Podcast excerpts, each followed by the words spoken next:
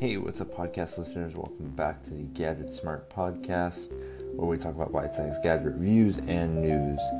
Before we start, let me plug our uh, socials.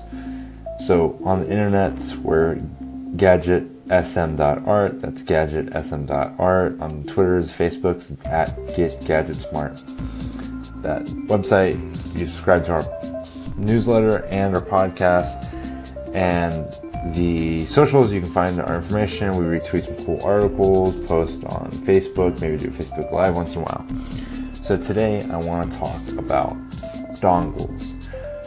When the Pixel 2 was announced, everyone was up in arms. They they saw that there was no no headphone jack, and everyone's very resistant to this 3.5 millimeter change. So everyone's going USB C, Apple's going Lightning port. It just means that you can't charge your device and also like listen to music through headphones. You have to use AirPods or in Google's case you have to use Pixel Buds. It it's semi inconvenient, but at the same time, if you splurge for those Pixel Buds or those AirBuds or some sort of Bluetooth headbuds, you you can charge your device, you listen to your music over Bluetooth, and there's no problem. At least what I see. I understand Bluetooth is a little annoying. It's not the best. Google says they can fix that with software. Apple does does it through the W1 chip. But for the most part, I feel like Bluetooth is semi decent. I very rarely have problems with it.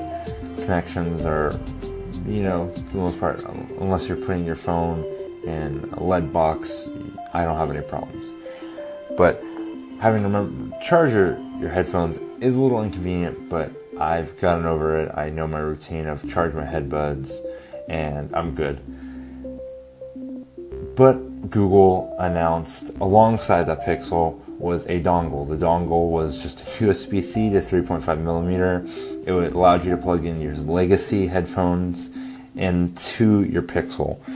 That dongle was $20. And in the world we live in, that dongle is $20 is expensive. Apple charges $9 for their Lightning to 3.5 millimeter dongle, and even at that, it's an expensive dongle. If you go on Amazon and check out other dongles, they're they're I, I keep saying dongles, and it makes me laugh.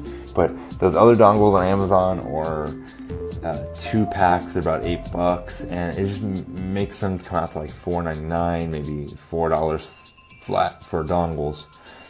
And Google charging $20 was outrageous. There's a small subset of users, the vocal users, they were telling Google that they're crazy, that they need to lower the price. And after a couple days, a week really, of complaining and voicing their concerns, Google uh, has announced that their dongle is now $9. So it's competing with the Apple price. It allows anybody to buy the official the official dongle $9. You can have that. But personally, I'd go onto Amazon, buy third party ones, get a two pack because I know I'm to lose those dongles. I'm to put that dongle in my pocket.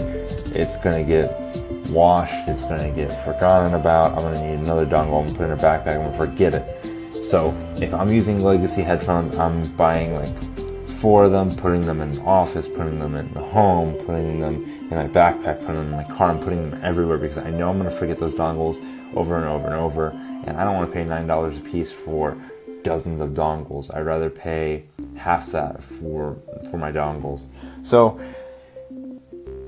short like the short story here, Google changed price of their dongle because a small subset of users said that they were just overpriced compared to Apple, and of course Google just want to be be compared to Apple in that way, saying that they're they're in the wrong. So it worked out for them. It also kind of brings into question why were they charging twenty dollars when you can charge nine dollars? Like, what were the margins there, and what was Google thinking? They just wanted to gouge users in price. Like that had to be a huge markup, and and there still has to be like at least a thirty percent margin on those dongles. So I like to hear what you guys have to say. Call in, leave a comment, go to Get Gadgets Smart on Twitter, Facebook, uh, gadgetsm.art on the internet. Tell me what you think, and I'll talk to you guys later.